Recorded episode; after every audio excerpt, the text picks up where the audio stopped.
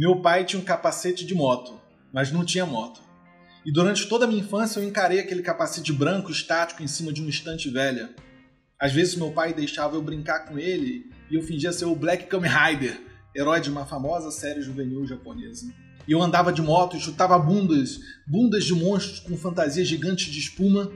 Meu pai, toda vez que pegava nesse capacete, me contava histórias de quando ele era jovem e tinha moto, dava seus rolês envenenados chutava bundas salvando donzelas indefesas, quase como o herói japonês da minha infância.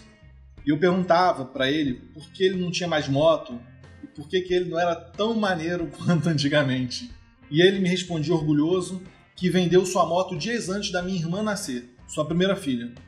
Porque era a coisa certa a fazer, dizia ele, porque julgava que andar de moto era um risco desnecessário, que ele não precisava correr naquele momento. E eu queria um pai maneiro, motoqueiro, herói, mas eu entendi quando a minha primeira filha nasceu.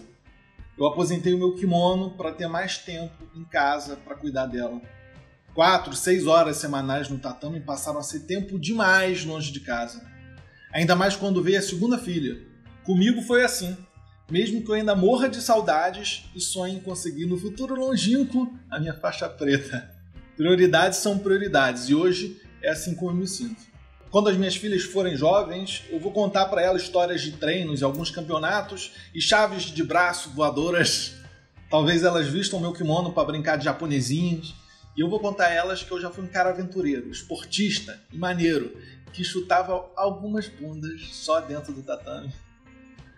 E eu li outro dia no livro da Virginia Woolf um relato parecido, de quando seu pai contava histórias para ela das suas aventuras exploratórias nos Alpes suíços o que me fez pensar que todo pai foi um aventureiro antes dos filhos.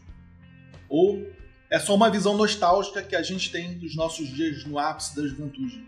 Será?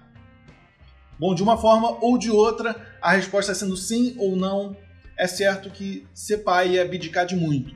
E pode ser de moto, kimono, tempo ou aventura. Mas para ser pai, é preciso ser um abdicador. Quem não abdica de nada pelos filhos, abdica de ser pai.